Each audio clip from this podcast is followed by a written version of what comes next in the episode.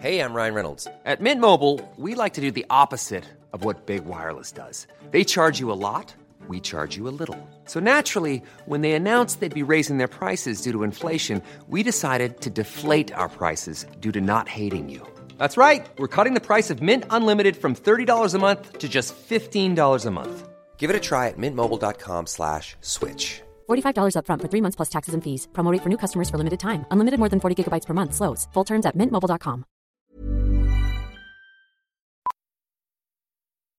Today with Amazon Business, Shannon Stuckey of Walburn Woodworking helped her team buy 63 circular saws. Okay, Andy, take it easy. Now she uses her time to focus on growing something big. Buy smarter, dream bigger. Visit Amazon Business, your partner for smart business buying.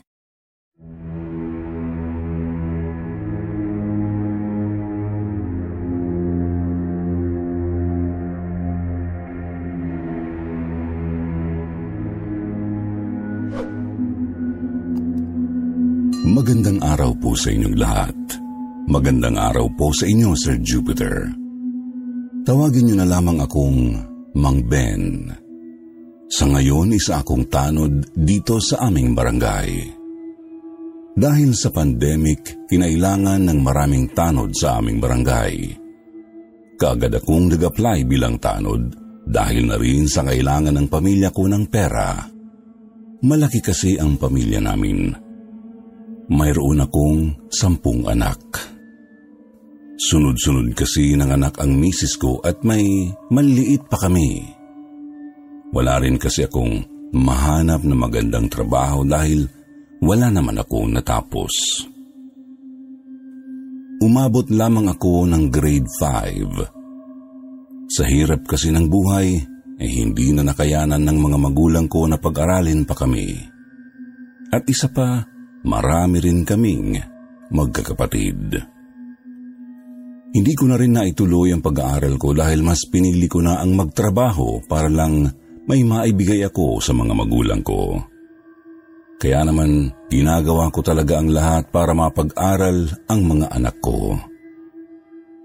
Ayoko kasi na magaya sila sa akin na walang tinapos. Walang pinag-aralan. Ilang araw ay natanggap na ako bilang tanod. Hindi rin madaling maging tanod sa totoo lang. Noong unang taon ng pandemic, nag-lockdown ang bawat barangay dito sa amin. Talagang mahigpit ang aming ginagawang pagbabantay. Nag-ikot-ikot kami sa gabi para tingnan kung may mga lumalabas ng bahay.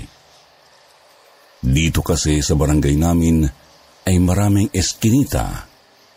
Bawat eskinita ay may mga nakatambay na mga kabataan o hindi naman kaya ay matatanda. Pero mas madalas ang mga kabataan lalo na ang kalalakihan. Sa dilim sila nagtatago. Sa makikipot na eskinita kung saan hindi sila mapapansin. Kalimitang ginagawa nila ay magkwentuhan mag-inuman o hindi naman kaya ay gumamit ng ipinagbabawal na gamot.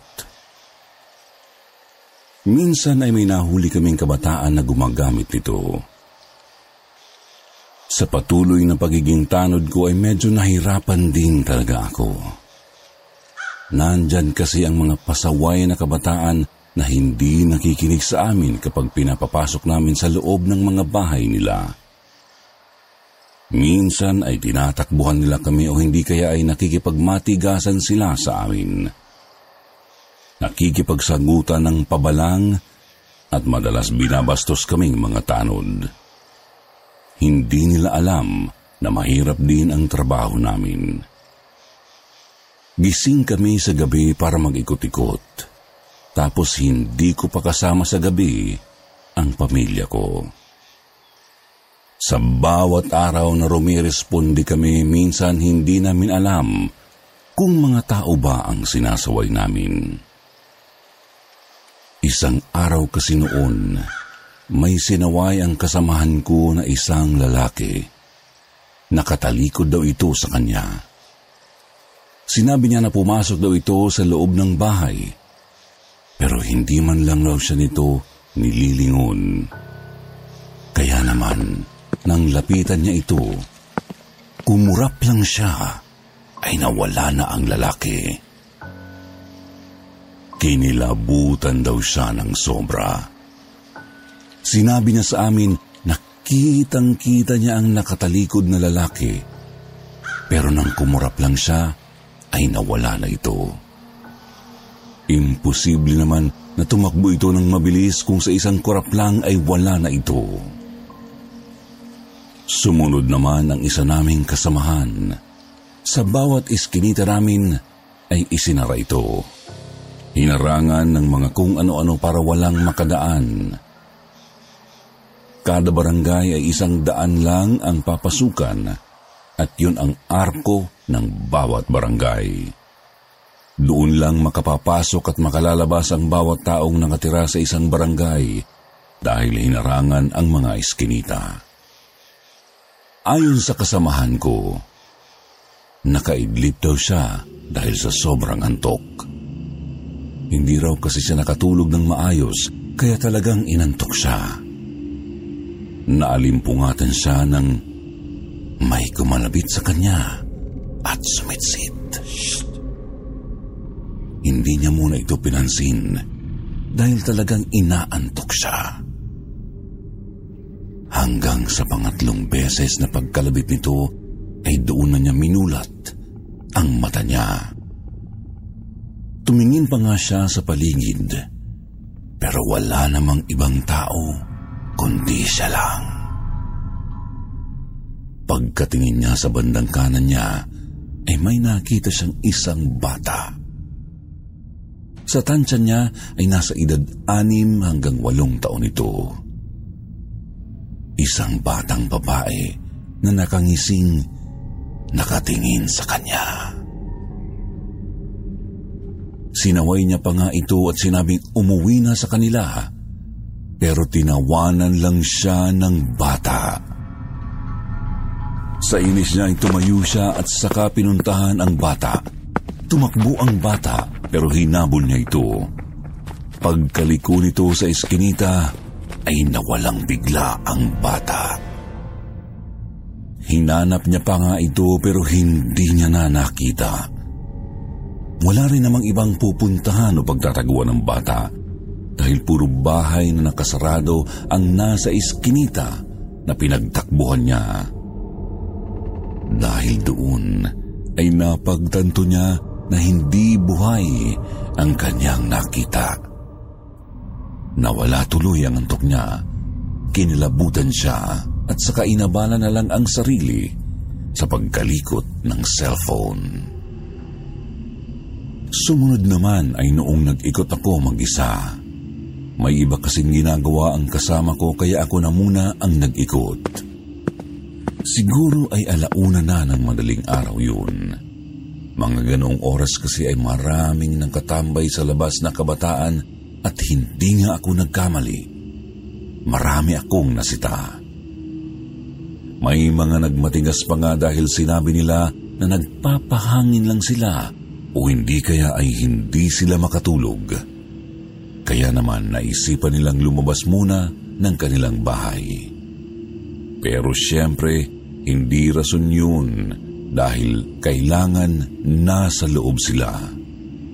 Sumunod naman sila hanggang sa mapadaan ako sa isang abandonadong malaking bahay.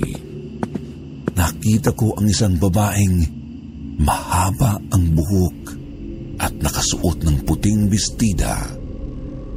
Sinaway ko ito na pumasok sa loob ng bahay o umuwi na sa kanila. Hindi niya ako pinakikinggan hanggang sa nasigawan ko na siya. Marahan siyang naglakad papasok sa abandonadong bahay kaya nagtaka ako. Sinundan ko siya ng tingin hanggang sa mapansin ko na wala siyang anino. Dahil doon, napagtanto ko na isa siyang multo. Kaya naman naglakad na ako ng mabilis patungo sa iba pang bahay. Nilingon ko pa siya, pero wala na akong nakita. Kinilabutan ako noon ng sobra. Nasigawan ko pa siya, pero hindi na pala siya buhay.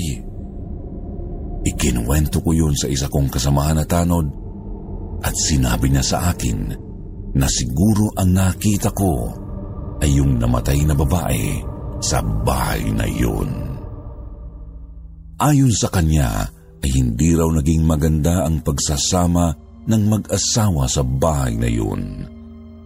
Hanggang sa nagkasakitan daw sila at napatay ng lalaki ang kanyang asawa. Nakulong ang lalaki. Wala pa naman silang anak kaya walang naiwan sa bahay.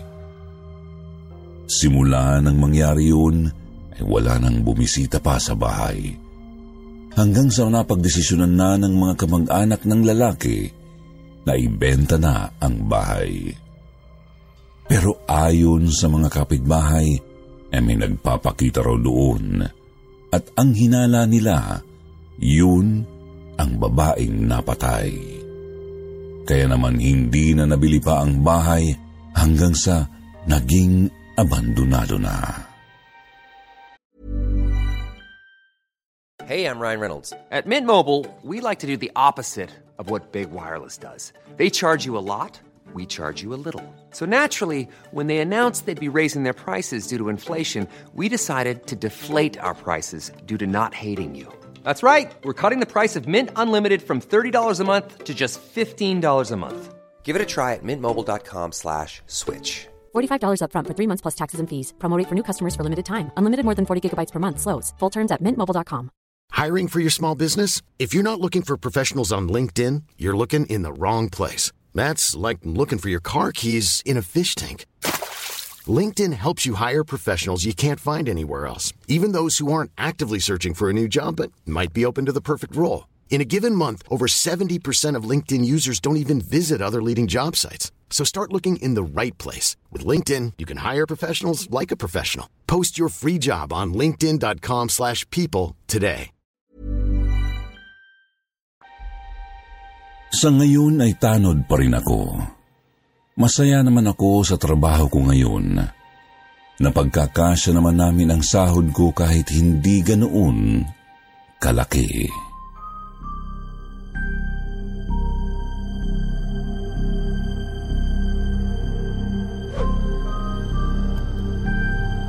Bantay sa gate. Magandang araw po sa inyong lahat. Ako po si Miriam. Isa akong nurse mula sa isang ospital dito sa Quezon City. Sa araw-araw na pagpasok ko sa trabaho ay madalas na ginagabi ako ng uwi. Minsan pa nga ay inaabot ako ng madaling araw. Ang oras kasi talaga ng uwi ko ay alas 8 ng gabi. Pero dahil sa biglang may pasyente na darating, ay hindi naman namin pwedeng tanggihan ito. Kaya naman, hindi kaagad ako nakauwi. Madalas na nangyayari yun sa akin dahil wala masyadong pasyente sa umaga. Madalas gabi, minsan nga ay pagod na pagod ako. May bayad naman ang overtime ko, kaso nga lang ay kailangan din talaga ng katawan ko na magpahinga. May isang beses nga noon na pauwi na sana ako ilang minuto na lang, pero may dumating na mga sugatan mula sa isang banggaan. May iilan na malubha ang natamong sugat na kailangang tahiin. Kagaya na lang sa pumutok ang ulo, kita na ang bungo. Wasak ang mukha hanggang bibig. Malaking hiwa ang natamo mula sa hita na kailangan talagang tahiin. Ilan lang yan sa mga natatamo sa tuwing may banggaan na nangyayari. Sa tuwing gabi pa ako uuwi ay nai-stress pa ako sa tanod na nagbabantay sa amin. Nakabantay ito sa gate ng aming barangay. Ang kinaiinisan ko sa kanya ay kakaiba siya tumingin. Parang malagkit na ewan. Basta bilang babae ay hindi ako komportable sa paraan ng pagkakatingin niya sa akin. Para kasing hinuhubaran niya ako sa paraan ng pagkakatitig niya sa tuwing uuwi ako. Kamakailan ko lang siya nakita. Wala naman siya noong nag-lockdown ang barangay namin. Ibang mga tanod ang nagbantay, puro matatanda na. Sa tingin ko, ang edad ng lalaking ito ay nasa 30 na pataas. Hindi ko alam kung kailan siya nagsimulang magbantay sa gate ng barangay namin. Sa tuwing uuwi ako, bigla niya akong ngingisihan. Minsan pa nga ay nagsasabi siya sa akin ng magandang gabi. Tapos tatanungin niya kung saan ako nakatira. Dahil doon ay sa ibang daan ako dumadaan para hindi niya malaman kung saan ang eksaktong bahay namin. Ikinuwento ko yun sa kaibigan ko. Sinabi niya baka raw may sakit lang ang lalaki, kaya ganoon tumingin. Sabi ko naman na wala dahil hindi naman halatang may sakit ito at parang alam niya ang kanyang ginagawa. Isang beses ay isinama ko ang kaibigan kong iyon sa bahay ko. Day off naman namin parehas kaya naisipan naming magbanding. Nakita na niya ang tanod na sinasabi ko at natawa siya. Sabi niya, parang may sayad daw ito. Sa bahay kasi na tinitirahan ko, ako na lang mag-isa. Bali umalis na sila mama at papa dahil doon na sila tumira sa bagong bahay na binili ni ate para sa amin. Bali kasi kaya hindi rin ako makaalis sa bahay ay dahil sa malapit ito sa ospital na pinapasukan ko. Ang bahay kasi na tinutuluyan ko ngayon ay napagpasyahan na ni mama at papa na ibenta na. Pero sinabi ko na ako na lang muna ang titira sa bahay dahil mas kailangan ko ng malapit sa trabaho. Ayoko naman na mag-rent dahil dagdag gastos pa. Hindi naman sa sobrang nagtitipid.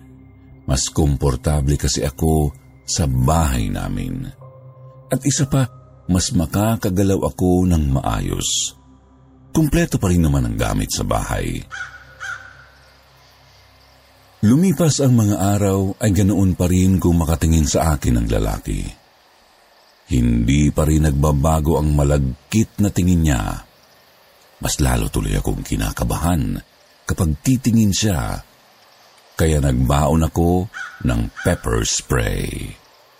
Para kung sakaling atakihin niya ako, ay handa ako. Kapag umuwi ako ay diretso lang ang lakad ko at hindi na tumitingin pa sa kanya.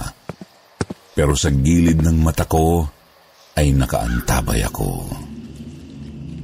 Isang gabi noon, pagod na pagod ako galing trabaho. Pagkababa ko sa van, ay bigla siyang sumalubong sa akin at sinabi na hatid na niya raw ako sa amin. Sa mga oras na yun, ay kinakabahan na ako. Wala pa naman na ibang tao sa paligid dahil sa lockdown. Hindi ko siya pinansin at nagdire-diretso akong naglakad. Pero hinawakan niya ako sa braso. Nagulat ako at mabilis na binawi ang braso ko. Sinamaan ko siya ng tingin at sinabing pigilan na niya ako. Pero sinabi niya sa akin na gusto niyang makipagkilala. Hindi na maganda ang pakiramdam ko ng mga oras na yun sa kanya. Mabilis akong naglakad palayo sa kanya pero sinusundan niya pa rin ako. Hanggang sa tumakbo na ako at hinabol niya ako. Nawala bigla ang antok at pagod na nararamdaman ko. Bigla akong binalot ng takot at kaba. Parang nakatatakot na limo siyang humahabol sa akin pagtakbo ko ay naiiyak na ako. Mabuti na lang at may nadaanan akong tambay na kalalakihan at isa rito ay kilala ko. Kaagad akong lumapit sa kanila at sinabing, hinahabol ako ng tanod na yun. Kumilos sila agad at saka hinabol ang tanod. Binugbog nila ito hanggang sa may dumating na tanod. Nangangatog ang katawan ko noon sa takot. Sobrang nanginginig ang kalamnan ko dahil sa kaba. Bugbog sarado ang tanod na yon at saka dinala ito sa barangay. Inihatid na lang ako ng lalaking kakilala ko sa amin. Nagpasalamat ako sa kanya, pero ng araw na yun ay hindi ka agad ako nakatulog. Pakiramdam ko kasi ay babalikan niya ako. Kinabukasan papasok na sana ako ng trabaho nang makita ko ang lalaking naghatid sa akin. Sinabi niya sa akin na nakagamit pala ng ipinagbabawal na gamot ang tanod na yun. Sinabi niya rin na hindi pala talaga ito tanod. Sadyang nagpresenta lang daw ito na magbantay sa gabi. Pumayag lang daw ang mga tanod dahil akala nila ay volunteer ito pero may iba pala itong balak. May nakakilala rin sa lalaking yun at sinabing matagal na nilang hinahanap ang lalaking yun. May kaso pala siyang rape. Rapist pala ang lalaking yun. Ilang babae na ang pinagsamantalahan nito sa iba't ibang lugar. Dahil doon ay mas lalo akong nangilabot. Kaya pala una pa lang ay iba na ang pakiramdam ko sa kanya. Sabi ng mga tanod na siguro kaya ito nag-volunteer na magbantay ay dahil sa ako ang natipuan niyang susunod na biktima. Pasalamat na lang talaga ako na may mga tambay sa labas ng mga oras na yun. Dahil doon ay hinayaan na ang mga tambay na lumabas sa gabi basta't huwag silang mag-iingay at magkakalat. Nagpapasalamat ako ng araw na yun dahil walang nangyaring masama sa akin. Hindi ko na ito binanggit pa sa mga magulang ko dahil ayoko silang mag-alala. Salamat po sa pakikinig at magandang araw.